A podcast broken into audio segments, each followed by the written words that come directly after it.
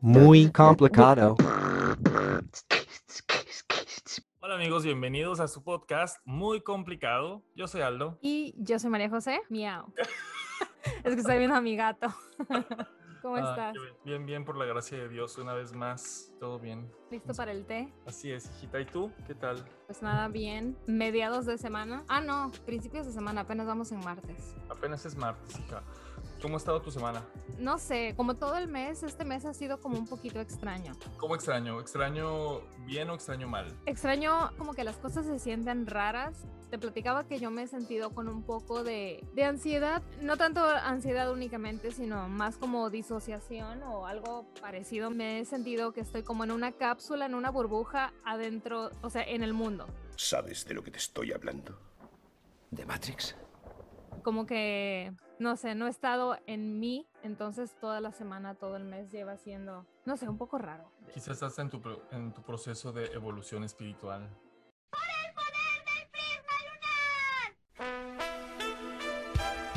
Sí. Mi sospecha es que es culpa de este podcast. sí, en serio, porque estamos muy claro que somos unos idiotas. O sea, nada más tenemos opiniones de absolutamente todo y nos gusta hablar entre nosotros, entonces poner, exponer tus ideas. mucho, más bien, nos cuestionamos mucho y tratamos de poner en orden las ideas. No, no, no Sí. siempre es el... Bueno, más bien no creo que nunca es el afán juzgar. No, ¿no? sí, claro, sí, no, no, nunca. Es más como entendernos. Y muchas veces también cambiamos de opinión, de opinión o de, de enfoque, de visión, de punto de vista. Al intercambiar ideas, yo creo que los dos vamos, es- pues sí, Avanzando y- avanzando, claro, y cambiamos. Por eso, vida. Eh, así mismo. Como odio cuando la gente dice esas- ese tipo de cosas. Pero bueno. Al exponer uno su personalidad o intentar exponer tu personalidad y ser vul- ajá, vulnerable, pues sí, o sea, decir idioteces, obviamente los podcasts que llegan hacia sus oídos están editados, mientras que sí guardamos el contexto de la conversación, hay cosas que pues tenemos que cortar o tenemos que sacar porque al final de cuentas somos humanos, pero lo importante es que uno puede crecer de eso, o sea, ¿Y por qué no deberían de nadie, no deberían llegar a oídos de nadie algunas de las cosas que decimos? Claro, el escupir lo que tenemos adentro y al oír el eco de eso es como que, no mames. Y es verdad, soy un payaso. Claro, pero al menos estamos conscientes, o sea, una vez que lo escuchamos, bueno, no sé si a ti te ha pasado, pero cuando estoy reeditando el podcast o estoy escuchando el, el Raw, me doy cuenta de cosas que estoy diciendo que, que digo, no, espérate, esto no tiene mucho sentido con lo que realmente pienso o con lo que, o lo que yo quería expresar, ¿no? También. O a veces me doy cuenta de que, oye, qué imbécil suena y qué estupidez dije, esto como que no está cool. Y me doy cuenta de que mi punto de vista no era para nada, pues que no estaba bien. O más bien ya no tengo el mismo punto de vista, cambié de opinión, punto. Bye. Exacto. Sí, es que justamente eh, platicaba de esto con, con un amigo hace unas semanas, este, o sea, del cambio obvio que he tenido en mi personalidad y en mi, pues, en mi forma de ser. Pero yo que para bien, yo siento que ha sido para bien. Y, a veces, a veces cuando estamos hablando aquí en el podcast, suel, o sea, hablo, hablo cosas y ya en la grabación, eh, bruta, pues me escucho que bruta. me escucho que estúpida sueno. Y, escucho tan tonta y es como que, no, ese es un pensamiento que tenías antes. O sea, reenfócate y así no es como piensas. Eso me ha estado pasando mucho últimamente, que no lo había disfrutado, el, el poder vivir en el, en el ahora. Yo siempre estoy, estoy pensando en cualquier otra cosa. O sea, si estoy comiendo, estoy pensando en un coraje que voy a hacer que no ha pasado, que no ha sucedido, pero que estoy pensando que va a suceder porque yo ya estoy asumiendo cómo va a responder otra persona. Normalmente no me equivoco, desafortunadamente. Y, este, y nunca disfruto lo que estoy haciendo por estar pensando en cualquier otra cosa. Pero eso me pasa en todo, ¿eh? En un concierto, en el cine, en una situación desagradable o pasándomela muy bien, ya quiero que se acabe para estar haciendo lo que tengo que hacer. Y cuando estoy haciendo lo que ya quería yo hacer, quiero hacer lo que sigue. Yo creo que eso viene de la niñez. Sí, pero últimamente me he estado haciendo, he estado haciendo conciencia de eso y me siento, me siento un poco mejor. Siento que he podido atrapar esos momentos porque antes no me daba cuenta de lo que estaba pasando y solo me sentía muy mal. O pasaba mucho, mucho tiempo antes de que yo eh, recapitulara en algo que hice y que dijera, ay, creo que no actué nada bien en esto o creo que pude haber eh, reaccionado diferente en lo otro. Y ahora es cada vez menos el tiempo. O sea, todavía no es inmediato. En la mayoría de las veces no es inmediato, pero ya a veces con una semana o, o dos digo, oye. O algo que me, que me sucedió hace poquito, donde me di cuenta de que sí ha habido un proceso o una evolución en mí. Iba yo como una danta por la vida. ¿Qué es es- Danta? Para la gente que no sepa. a la gente que no conoce Danta, las Dantas, una Danta es un tapir, pero mi abuela solía decirnos cuando entras en esa edad en la pubertad en la que te crecen demás las extremidades y eres así todo medio bruto, así tontolino, tontolino, tontoide, que así quieres agarrar y tiras cinco vasos de agua en el camino, ay no, horrible. Yo tirando la. Fanta cada vez, tirando el refresco, el vaso de refresco, Mm. toda la vida. O cuando te caías o te tropezabas y te lastimabas y te raspabas por haberte tropezado por haber... ¿Por qué no te fijas? Eso es una Danta. Pues sí, andar, andar por la vida sin cuidado, eso es ser Danta. Bueno, entonces regresemos. Tú Bueno, eres y Danta. tenía yo mi mochila y la mochila para hacer ejercicio y la no sé qué, porque iba a ir al trabajo, y a- iba a hacer clase también, y tenía el teléfono y un pants. Teniendo mochilas, decidí tener todas esas 20 cosas al lado. Teniendo dos mochilas, tenía agarrado el termo de café y el termo del agua y las llaves del coche y el teléfono. Y dije, qué buena idea. Después de ese, ah, y aparte tenía unas pesas, unas mancuernas de 25 libras cada una también. Entonces estaba horrible. Entonces dije, ay, ¿qué tal si ahorita checo el correo que acaba de llegar también con todo esto en la mano? Claro que mi celular salió volando, pero como siempre sale volando, dije, ay, X. Pero es que la pantalla se destruyó. O sea, Ay, no. se destruyó, no. pero se reventó. Justo en el único pedacito donde no hay protector, ahí Ah. se hizo un can. Y solamente lo vi y dije, bueno, y ya estuvo. Hija, yo no hubiera, o sea, se hubiera cancelado ese día. Esa semana Sí. hubiera estado cancelada hace probablemente, hace dos meses todavía. La semana, bueno, quizá un poquito más, hace un año, quizá hubiera estado cancelada la vida. Yo hubiera Sí. entrado así en un, en un luto terrible, me hubiera puesto de mal Una humor con- convulsión, ¿no? con todo el mundo que no se tenía la culpa de lo que me había sucedido. Y pues bueno, ahorita ahí sigo con mi celular roto. Ah. Pero bueno, contento con mi, con mi evolución espiritual.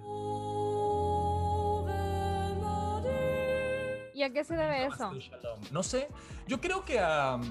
Bueno, a terapia, obviamente, aunque yo siempre pensaba que no me servía para nada. ¿Estás en terapia actualmente? Sí, Ah, ok. ¿Hace cuánto tiempo empezaste empecé con...? por Zoom como en octubre, yo creo, septiembre o octubre. Y Ujú. hasta ahorita y es- llevo dos sesiones en persona apenas porque todas habían sido por Zoom. Ajá. Pero también creo que el podcast me ha ayudado mucho a como a entenderme un poquito más y a esclarecer mis ideas. A veces no, lo que tú decías en el pasado, a veces no conecto el cerebro a la boca Ujú. o me desespero mucho y digo otra cosa que no es realmente lo que estoy pensando. Se, se malinterpreta todo porque yo no me sé explicar a veces. Yo soy igual. bien. Tenemos la cabeza un poco telaraña, yo creo. Ujú. Revuelta. Así es. Pero en general eh, me siento bien. O sea, estoy, estoy bien. Estoy tratando de, de, de cumplir cosas que no había tenido oportunidad de hacer. Hay cosas que ¿Cómo me, yo siempre trato de evitar todo, toda, todas las confrontaciones. Sí. No me gusta tener problemas porque no me gusta, no me conflictúa el hecho de tener que pedir una disculpa si yo tuve el error. Ujú. Lo he hecho y lo hago constantemente.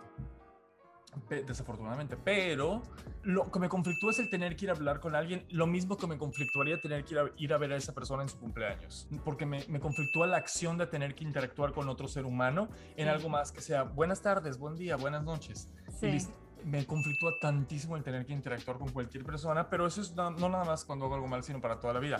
Sí, oye, hablando, hablando de evitar cosas, evitarse la molestia de todo, creo que es una especialidad Santiago. Eva- nunca- evitarse la no. fatiga y evitarse la molestia. Yo nunca me sé, nunca sé hacer eso, hija. Ah, no, yo sí sé. Justamente con lo que decías que por evitarte el tener que hablar con alguien, hoy justamente en el trabajo tenía, íbamos a ir a un lugar, ¿no? Hacer unas, unas pruebas, pero es como tener que interactuar y tener que ir a platicar cosas así. Y yo hoy en la mañana pedí permiso de que si me dejaban quedarme y no fui. No sé, me da como una laguna cuando conozco gente nueva, a veces, no siempre. Es muy fluido esto, pero a veces entro yo como en un, un extremo, a una esquina de mí me voy al extremo. Por ejemplo, el ser eh, demasiado amigable en una cuestión de que yo así de, hola, ¿cómo estás? ¿Qué tal? Sí, sí, yo también Sí, soy así. Y lo odio.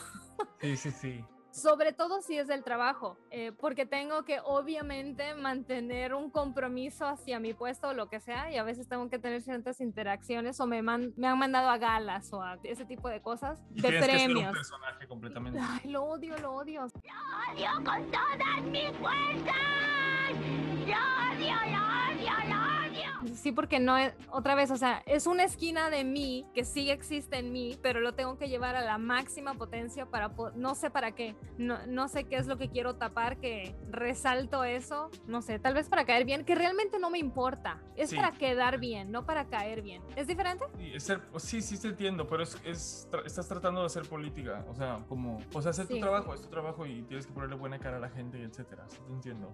El caso es que tener que poner como esa máscara se me hace un poco incómodo, muy, muy incómodo. Si tengo la oportunidad, me escapo. Sí, lo evitas. El poner esa máscara y tener que convivir. Sí, ¿sabes qué? ¿Crees tú crees que tienes ansiedad social? ¿Eso es ansiedad social? Sí, ¿no? Sí, sí, claro que tengo ansiedad social. Oh my god, no way.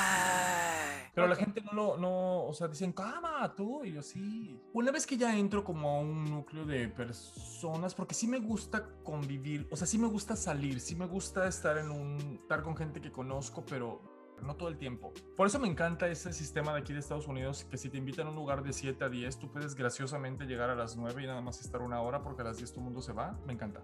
Sí. Ah, sí, es cierto. En México eso no se hace. Eh, yo pago otra hora de mariachi. Eh, ya ¿Cómo que ya te vas? Ajá, y no puedes, o sea, sí, no puedes irte a ningún lado, no puedes correr a la gente de tu casa. Ay, no, qué hueva. Ya, ya lo habíamos dicho, ¿no? El tener que interactuar con la cajera o los meseros que son demasiado platicadores. Me conflictúa tanto el tener que hablar con alguien que mis oídos hacen y no escucho nada. Entonces digo, yeah, of course. mm", O solamente sonrío y listo. Pero nunca entiendo de lo que me están hablando. Y a veces Pipo se me queda viendo y de que me preguntaron, te preguntaron si quieres bolsas. Y yo, ah, eh, no. A veces digo no, aunque no traiga yo ni una bolsa y lleve millones de cosas. Y así voy cargando todo y todo se me va cayendo. Me da temor de vergüenza, te lo juro, por no pedir la bolsa. ¿Sabes? No, es una estupidez, pero así reacciona mi cerebro en el momento. Entonces así voy yo, está bien, ta, ta, ta, malabareando con 25 latas.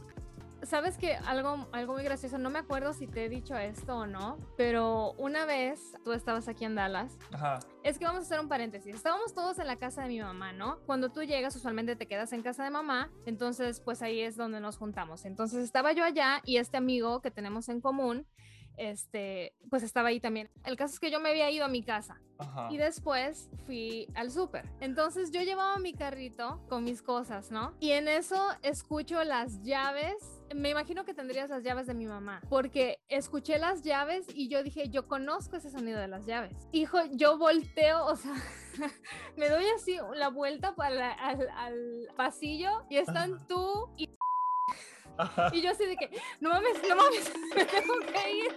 Y dejé mi carrito y me fui. ¿Es en serio? No esperaba encontrármelos en el súper. Entonces, como fue algo inesperado, me sacó de onda y yo no busqué otra más solución que irme a mi casa, pero fue algo en segundos. O sea, de que yo escuché las llaves, me asomé, los vi, dije, me tengo que ir, me voy, bye. Tú asumes que yo espero, me imagino que eso es porque a mí así me pasa todo el tiempo, que tú estés ahí así todo el día conmigo y junto a mí, o sea, y que yo no voy a entender que tú estás cansada porque ¿cómo? Si nada más viene un, un par de días de visita, ¿cómo no vas a dedicarle 24 horas de tu vida? Bueno, a mí eso me pasa todo el tiempo. Sí, Por eso odio ir a veces. Mérida. De o sea, no es que no los quiera ver en todo el viaje, pero hoy precisamente no, porque estoy agotado de ayer. Sí, sin que se ofendan. Hablando de, ese, de esas incomodidades sociales, es que es, un, es una situación incómoda. Hay, gen- hay gente para la que no, pero yo creo que para nosotros sí. O sea, ¿qué hubieras dicho si nos encontrábamos en el coche, en el, perdón, en el súper? Hola. Pues eres mi hermano y los acababa de ver hace hace un par de horas. Creo que lo normal hubiera haber dicho, hola, Me vienen siguiendo. güey". Uno de esos chistes estúpidos y ya. Ajá. sí, o, o sea. Yo tengo una anécdota. Yo siempre trato de evitar esas cosas. O sea, yo ignoro a gente con la que platico frecuentemente o gente a la por ejemplo, si voy a ir a trabajar o algo y me encontraba a esta persona en, en el transporte público, qué sé yo, aunque nos fuéramos a bajar en el mismo lugar, yo hacía como que no la había visto para, no, para evitar ese, ese momento incómodo. Una vez me pasó que yo iba dando clases, yo solía ir a dar cursos de ballet a, a diferentes estados cuando vivía en México. Entonces en uno de esos estados una vez conocí a una maestra extranjera que, me, o sea, conocíamos gente común y etcétera, pues porque el mundo del ballet y ya, ¿no?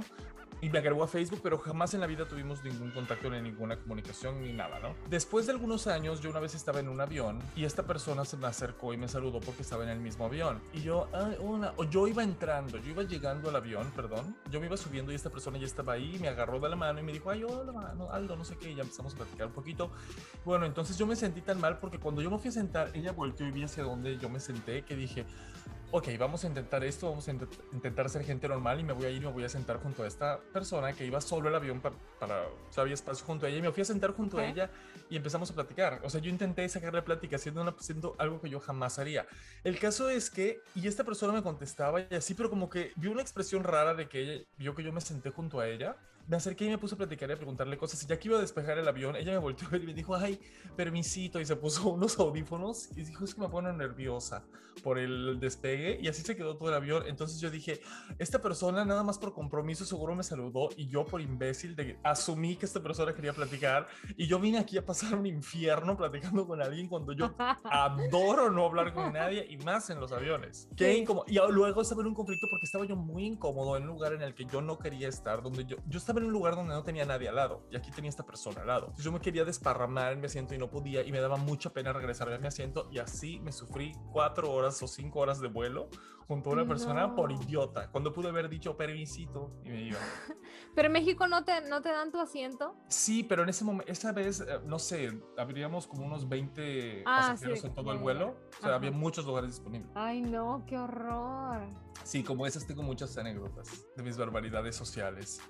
Bueno, justamente cuando voy a Mérida, me he encontrado gente en el súper y, me- también me escondo o prefiero irme o, o voy por otro lado o tardo lo menos posible para no tenerlos que saludar. Es que esas situaciones son muy incómodas. O sea, no es que no quiera, lo que pasa es que a veces tengo otras cosas que hacer y me molesta el- el- la plática sencilla. O sea, si me encontrara a mi mamá en el súper también me pasaría lo mismo. ¿Sabes qué es un martirio? ¿Qué? Encontrarte a alguien con el que estudiaste en el súper o algo así. Lo odio. Porque sí. es que no tengo nada que decir, amigo. Eso es absoluto, no, o sea, nada personal. Simplemente que no tengo nada que decir. Eso es todo.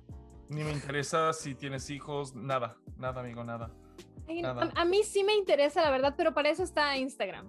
¿En Para hacer, o o sea. Porque lo que tú me quieres enseñar, ahí lo veo. Como que ya estoy enterada. De todo. Y, y yo, agradecidamente y a propósitamente, esa no es una palabra, ¿no? Ujú. Y a propósito, llevo una vida Escondida. No, aparte de eso, tranquila, donde no pasa nada. Ese es mi día predilecto, donde no pasa nada fuera de lo común. Entonces no tengo mucho que contar. Cuando No si sé. quieren saber cómo estoy, pues escúchenos por acá. Así es. Es que es raro. El otro día hablamos de, la- de lo de la amistad y, y etcétera. Y a veces me escribe gente para saludarme y saber cómo estoy. A veces y me conflictúo porque no, no, ¿Por qué? ¿O qué te No sé, no quiero contestar, no quiero contestar porque no quiero tener que tener esa interacción, aunque sí me, me, me hace contento el saber que esa gente quiere platicar conmigo. Es que no sé cómo explicártelo. Por ejemplo, y a veces es gente que de, o sea, que no me quede mal, que me la paso bien, pero como nunca tenemos una interacción, por ejemplo, cuando yo voy a Dallas y sé que tengo que, por ejemplo, cuando yo tengo que interactuar con como yo no casi no, nunca he interactuado mucho con él, me da muchísimo nervio y ansiedad porque yo siento que era de pensar que yo soy como un imbécil de que bailando, ¿sabes? De que o con también me da muchísimo conflicto tener que platicar con alguien que es cercano a mi familia. Con toda la familia de no te quiero platicar, me la paso así. Buenos días. Todo el tiempo tratando de sonreír porque me da Necesitas mucha, Botox después de Navidad, ¿no? mucha ansiedad. Es que yo desde chiquito yo siempre quería quedar bien porque no sé. Hay cierto tipo de interacciones que me resultan incómodas con, con la gente, como tener que ir a hacer una devolución. O sea, siento que, bueno, no sé, que seguramente, bueno, en México no, porque en México nunca se puede devolver nada más, pero aquí todo el mundo odia su trabajo, entonces no les interesa cuidarle el dinero a nadie, entonces tú puedes ir a devolver lo que les dé la gana, te dé la gana y nadie te va a cuestionar. Yo solía Ujú. mucho ir a decir y pensaba así en toda una excusa que iba yo a inventar para devolver esto cuando me empezaran a cuestionar. O sea, no son el FBI, les puede importar menos. ¿Quieres devol- Quiero devolver esto, algo malo con esto, no. Ok, tenga su dinero, bye. El que sigue, les vale. Pero el- ese momento de interacción a mí me causa mucho conflicto siempre. Cosas simples que a uno le pueden dar ansiedad. ¿Por qué? ¿Por qué tiene que pasar eso? A mí me pasa mucho. eh, hay una cafetería que está aquí por mi casa que tiene nada más un- una ventana de servicio, pero puedes entrar de dos maneras. Sí. Entonces, a veces cuando te encuentras en una, así como que estás tú y otro, otro carro del otro lado, hijo, a mí me da una ansiedad el que esa persona vaya a pensar. Piense que tú eres una gandalla. Esta maldita abusadora, yo llegué un segundo Yo- antes que ella. Yo soy esa persona. Yo soy esa persona crees que, eso? que- que piensa eso. Sí, Ay, cada vez que no, alguien se odio. mete, yo soy ese tipo de persona. No, o sea, no, lo odio. So, sí. Lo, lo mismo que, bueno, no, no tanto que ver con lo que estamos hablando. A veces, ¿sabes qué me pasa? Perdón, ¿Qué? pero No, creo que eso es, es parte de mi personalidad horrorosa. A veces me choca ir detrás de la gente lenta, detrás de la gente lenta. Entonces, a veces así uh, hago un, un esquivón para esquivar a esa gente y me les pongo enfrente y me Ay. toca hacer, no, no por molestarlos, sino porque me quiero mover rápido y me toca semáforo y esta gente con toda su lentitud vienen y se estacionan. Pero este, una vez me pasó en Jalisco que iba por, eh, por unas callecitas ahí por donde yo vivía y esta señora venía, puta, no sé, papando moscas. Ajá. Entonces yo aceleré para pasarla, pero esa vez sí estaba yo muy enojado y así que me llanté y me le pasé encima. Y al final, justo cuando yo quería pasar, pasó una caravana de coches y yo no pude pasar. Y la señora se venía carcajeando de mí. Yo lo veía por el retrovisor y yo me sentía tan avergonzado y con tanta furia por dentro. La señora no podía de la risa, de verdad, estaba como la del, como la del video viral del Chubaca.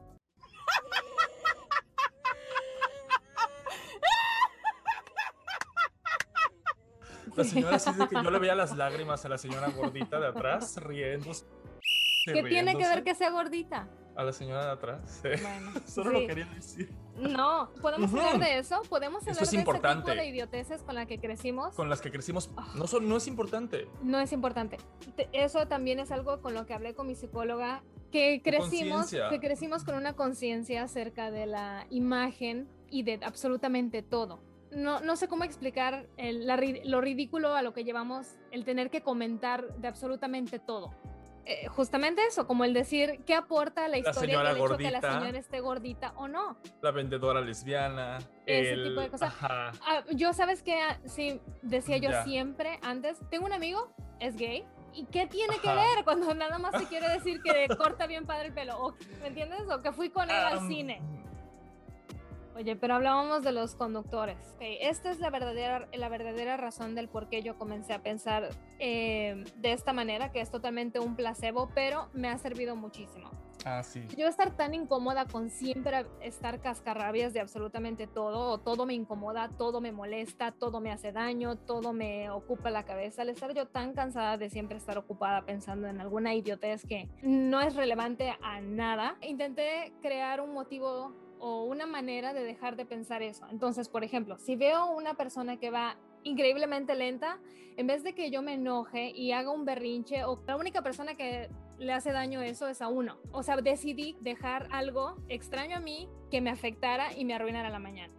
Tal vez es su primera vez manejando o tal vez tiene ansiedad de manejar o tal vez se lastimó la rodilla porque eso a mí me pasó cuando yo me disloqué la rodilla y yo manejaba muy lento. Es como tratar de, practicar empatía un poquito y no, no, sabes que no sé el por qué estás manejando de esta manera, pero al final de cuentas me puedo mover de carril y si no me puedo mover de carril nada más me vas a atrasar. Usualmente es por una cantidad de tiempo que no, no, no importa. Es padre no sé, controlar ese tipo de cosas.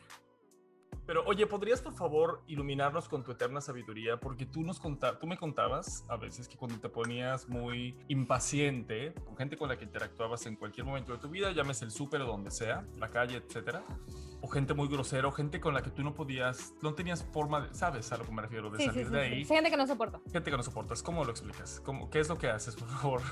Platícanos de tu, de tu técnica De mi milenaria. técnica. Sí, amigos, esta es una técnica que, pues no ¿Has sé, venido trabajando? ay, que he venido trabajando hace, hace unos años, la desarrollé.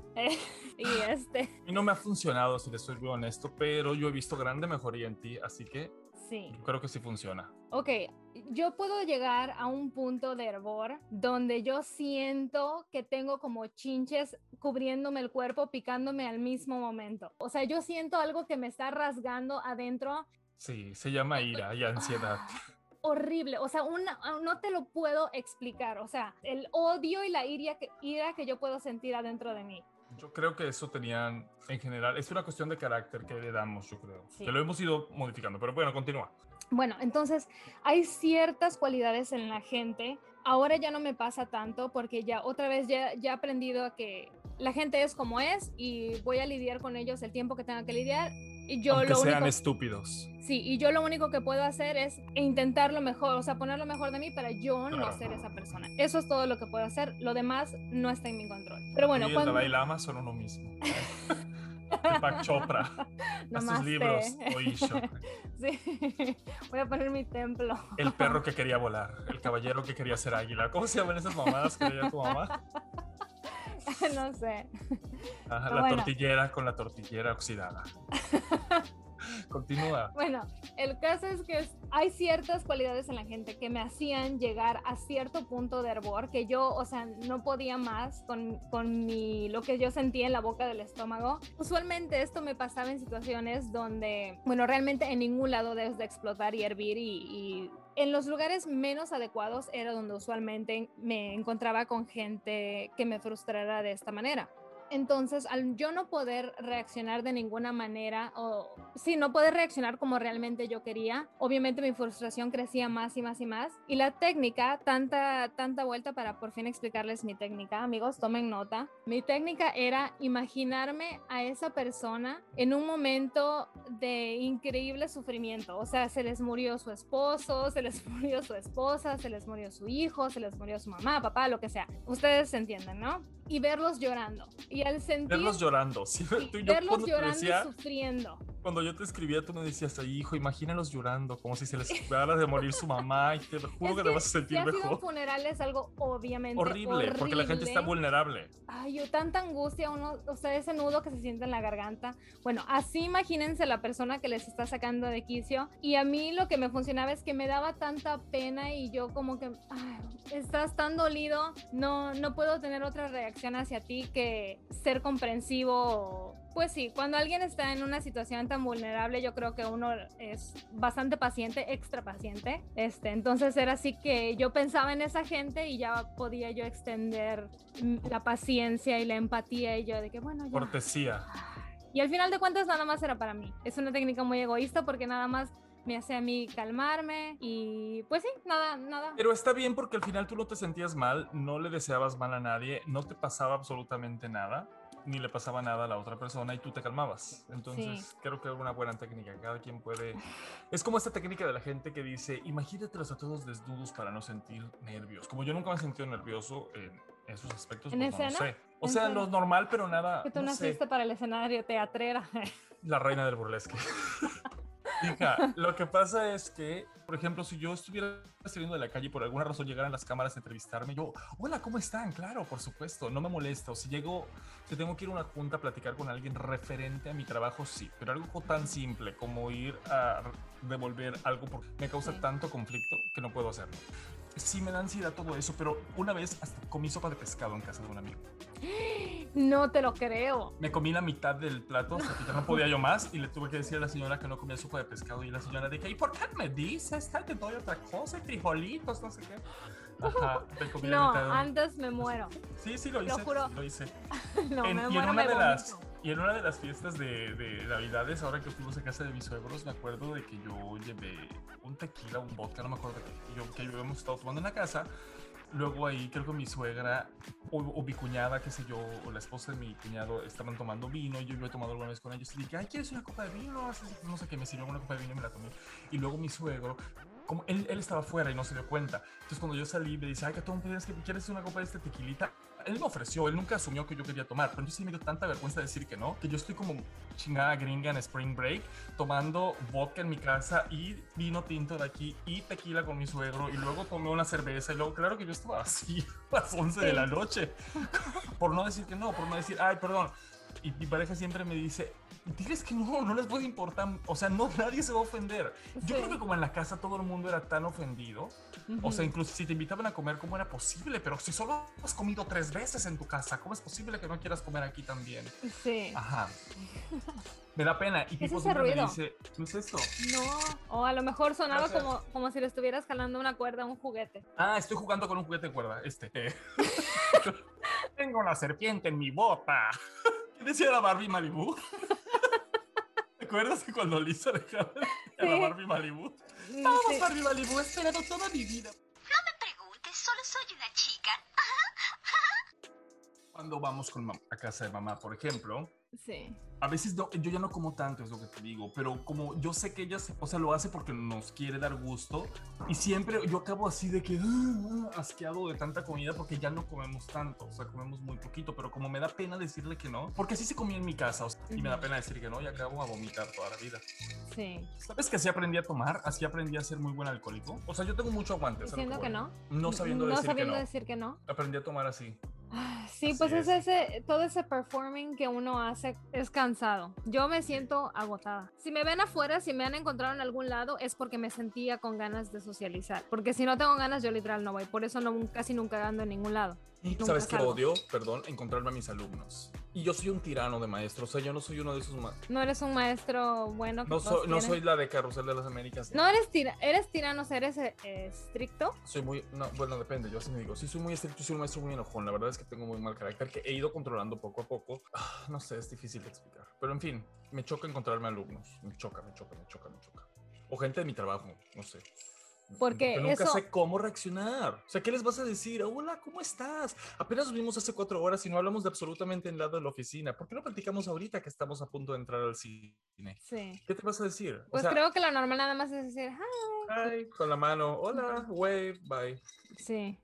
Sí, creo que ¿Sabes sí. qué me choca? O sea, que a veces... A mí lo que me gente- choca es que hagas ruido con tu popote No en el aquí. micrófono. Hay gente a la que sí, a la que no le conflictó a eso. Yo tenía una amiga que ese tipo de cosas se le daban muy bien. Eh, eh, o sea, si ya te encontraba, era, era de esas de que, ay, ¿a qué película vas a entrar? A esta. No, sí, ¿Cuáles amigo. son tus asientos? Espérame, Los es- mismos. Ay, estamos en una fila, siéntate conmigo, está vacía. espérame. Un, un, un anuncio de servicio, servicio social. Social. Por favor, cuando estás, te encuentres a alguien inesperadamente, fíjate en su lenguaje corporal. Si se ve estresado, déjalos ir. Claro, sí amigos, cuando alguien te pregunta cómo estás, tú tienes por responsabilidad que decir bien, aunque se No. acabe de morir alguien de tu casa. Conmigo no, conmigo y mucha gente hace eso, sí, conmigo mucha Yo siempre gente digo hace bien eso y me doy la vuelta. descarga. Conmigo mucha gente No, descarga. qué desagradable. Sí, a salvo que sean de verdad amigos míos, si solo son conocidos, por favor no lo hagan. a mí Si eso les no me incomoda. están, A mí, ¿En te lo juro que eso no me incomoda, pero es que no sé, o sea, Es hay que a veces yo no sé cómo más no. reaccionar. ¿Qué esperan que yo les diga? No, o sea, a mí sí me ha, me- me ha pasado bastante que gente va y me vomita su lo que les ¿Sus está pasando. Sí, me ha pasado mucho cuando trabajaba en servicio al cliente y tenía que pues estar cara a cara con, con clientes. Yo en servicio al cliente y con gente que por alguna razón se ponen a platicar conmigo y es que yo considero que tengo una cara de que estoy enojado todo el tiempo, entonces me sorprende mucho cuando la gente se me acerca. Ok, voy a tratar de ser lo más claro y conciso posible. Una persona una vez me ofreció que tenían el pañito de la Virgen y que se me lo quería llevar a mi casa. Y estaba hablando de religión y yo le decía, por supuesto, porque nuestro Padre Celestial y yo hablando y diciéndole, bendito, Dios, bendito Dios. No, qué bueno que, están, que tu casa está bendita con el paño de la Virgen. Yo, por supuesto que no creo nada de eso, pero yo seguía que sí. Y yo vas a ver que sí hay que... O cuando alguien viene y te dice, y, y dicen, pues aquí él les encargo sus oraciones, un Padre Nuestro, pero yo, vas a ver, vas a ver que nuestro Padre va a salvar a tu papá, va a estar bien. Yo he dicho de esas cosas, claro que lo he dicho, cuando soy una persona muy religiosa. Y yo quiero que sí, estamos en oraciones contigo, les digo, sí. Te mando muchos abrazos y bendiciones, te quiero, así pongo ese tipo de cosas, porque no les quiero, Ay, no. pero no es de burla, es porque No, quiero que la gente se sienta compromiso, cómoda. O sea, sí. sí. no me siento mal. que la Virgen te derrame bendi así, cosas así, lo he dicho, porque es gente de Osana, Osana en el cielo, sí. Del Opus Dei, y sí, yo he hecho eso, no puedo Ay, creerlo. qué graciosísima. Sí, una vez una persona me estaba, me estaba ofreciendo que si no quería yo tener en mi casa las reliquias de no sé quién, o sea, porque estaban así como en una peregrinación y yo no sé cómo esta persona las consiguió y me las estaba ofreciendo. ¿Y lo Y aceptaste? yo, "Ay, no, no acepté. Les dije, ay, no puedo. Pero iba a haber una misa en la casa si quieres venir. Y afortunadamente sí, yo daba clase. Pero, o sea, yo aseguré que iba a buscar. Le dije, voy a buscar, claro, claro, voy a buscar un suplente porque tengo que estar ahí. Claro que tengo que estar ahí. O sea, yo les, ¿sabes? ¿Me explico? no me puedo perder la revelación del la manto. del Qué vergüenza. Le quitan un manto al manto. y se hace la danza de los velos. Surprise, bitch. La princesa Cachemira. Ay, no puede ser. Yo he hecho ese tipo de cosas. He fingido interés. Ay, no, qué horror. gente, Qué he mentido por falso. convivir. He mentido por convivir. Sí, sí que lo he hecho. Ay. Es- nunca con mis amigos, pero con Todo gente. con buena intención, ¿no? Con tal de Sí. hacer a la gente sentir O cómoda. sea, pero ¿te acuerdas que decían que abuelo hacía ese tipo de cosas? Que él se hizo pasar por sacerdote y por cardiólogo y no sé. ¿Cómo? Claro, pregúntale a tu mamá esas historias. Ok. No me acuerdo bien, eran dos, dos anécdotas. Creo que una vez en una fila de un banco, una señora se acercó y lo, lo confundió con un sacerdote de algún lado y mi abuelo le dio hasta la bendición y no sé qué. Y digo, sí, claro. Claro, te espero en el servicio. Sí. Y otra era de que él empezó a hablar y a decir cómo la, la, ¿cómo se llama? La vesícula del no sé qué con la no sé cuál. Y él estaba dando toda una cátedra a no sé qué bola de ignorantes que estaban ahí.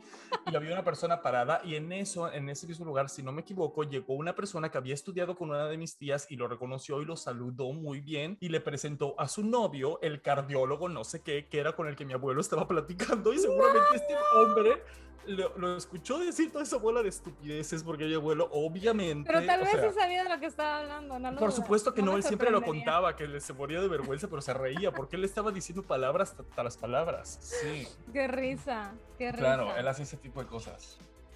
A mí lo único que me pasa, de esto también he hablado con mi psicóloga, de todo eso yo he hablado con mi psicóloga. Le comentaba yo de cosas chuscas que me pasaba. Le decía, ¿qué quiere decir hacer esto? ¿Por qué hago ese tipo de cosas? Como que, hija, Como a mí puede venir alguien y me dice María Joaquina y yo, hola, ¿qué pasó? ¿Cómo estás? O sea, yo nunca los voy a sacar. Bueno. No sé si ya dije esto. Yo tenía, creo que sí, cuando me presento a veces con gente con la que no quiero tener ninguna interacción, digo Baldo. Todo esto porque una señora que me ayudaba, que la adoro, Pirita, donde quiera que estés, todos los besos del mundo, cuando yo vivía en Guadalajara, trabajó conmigo como por cinco años y durante los cinco años que ella me cuidaba como si fuera yo su bebé, ella me dijo Baldo porque ella jamás se enteró de que mi nombre era Aldo. Entonces ella me decía Baldo y yo nunca la decidí jamás sacarla de su error. Era tan buena y ella a veces me decía Osvaldo, a veces ella pensaba que, que Aldo era así como un short de Osvaldo, qué Sí. sé yo. Mi vecina de arriba por años creyó que yo estaba en la, en la naval. ¿Por qué? No tengo idea. Ella me decía Miss Navy y yo le decía hola. Yo nunca le sacaba el, el error porque no teníamos una conversación. Ella nada más me decía Miss Navy. por los tatuajes, hija, que pensaba que, pensaba Tal que eras una marina. Pues no sé, pero yo nunca le sacaba el error. Por, nada más por no, no sacar. Whatever, está bien. Piensa lo que quieras pensar. Es- era lo que decía mi psicóloga. eh, Dice, es porque siempre tienes esa, como esa base de que piensa lo que quieras pensar. No, o sea, no me importa. No En serio, yo no puedo con eso. Me siento con una responsabilidad de sacar a la gente de su error con ciertas cosas. Y yo entiendo que está mal. Ahora me voy dando cuenta de esas cosas y no lo hago porque digo, that's not your fucking business. Sí. Pero eso a mí me costaba mucho porque yo siempre pensaba que la gente estaba hablando mal de mí o diciendo algo de mí. O que podían pensar algo malo de mí, cuando realmente a nadie le interesa. sí. El otro día leía en un lugar que puedes recordar eh, cinco cosas muy embarazosas que hayan hecho cinco personas conocidas y la verdad es que no me podía acordar de ninguna y decían, bueno, todas esas cosas embarazosas que tú juras que la gente se está acordando no les pasa ni por la cabeza. O sea, Sí, lo, que- lo que sea que te haya sucedido a la gente no le, o sea, no, no es como que dicen todas las noches se van a dormir y te acuerdas cuando Aldo dijo esto, qué cringe. O sea, no. Es no cierto. pasa. Y pues sí, es algo, es algo muy, le puedes exprimir muchísimo al aprender a no tomarte las cosas personal. Las cosas pasan porque pasan y pues ya, ni modos, ya que. Así es. No, amigos, mándenos si, si tienen, nos escriben ahí en el, en el Instagram, en las redes sociales, si les ha pasado algo vergonzoso. Sí, por favor, interactúen con nosotros. En algo. este, este episodio tan, tan random y compártanos, por favor, amigos. Nos, nos, nos harían un gran favor compartiéndolo para que más gente pueda escuchar nuestras estupideces. Y si algo Sí. les gusta, si algo no les gusta, también se vale que nos lo digan Sí. todo. ujú. Acuérdense que estamos como arroba muy complicado podcast en Instagram, en TikTok y nos pueden escuchar, ya saben, por Spotify, Apple Podcast, Google Podcast. Déjanos una reseña, todas esas cosas, ya saben. Pues si vamos a hacer el podcast, pues que lo escuche gente, ¿no? Entonces, Claro. obviamente, pues para, para correr la voz y así. Nada más con ese fin. Nada más un paréntesis eh, que quería decir antes de cerrar, refiriéndome a, a cómo yo considero que he evolucionado o he cambiado. Hubo algo que me hizo mucho ruido que vi el otro día en, en el internet. O sea, ¿Qué que dije, wow, wow, wow, qué mal está esto. O sea, me, me sentí que estaba mal verlo, que estaba mal. Me hizo ruido. Sí, sí tiene sentido lo que te Sí. digo. Fue de que, ah, Sí. qué pedo. Que ¿Qué? antes no me hubiera pasado. Había un artículo de Marta de Baile, es la que habla así todo el tiempo. Hola amigos, estamos aquí en su programa, que habla pero inglés, pero español. Tiene podcast. ¿Me estás echando una piedra? no, ella ¿Una pedrada? una piedra. La piedra de la vergüenza, Homero. Y el artículo se llamaba en letras mayúsculas, deja de tragar. Y me pareció, wow, wow, wow. En el ¿Qué pasa aquí? 2021 dije que, que- me parecía muy extraño. ¿Eres un ser evolucionado o retrasado? Pues sí. Bueno, eh, gracias otra vez por escucharnos. Así es, amigos, por Ah, esperemos favor. que les esté gustando el podcast. Pórtense bien, vivan sin drogas, coman sus verduras. Si toman, no manejen. Ujú. Bye, amiguis. Bye, amigues. Bye. Bye.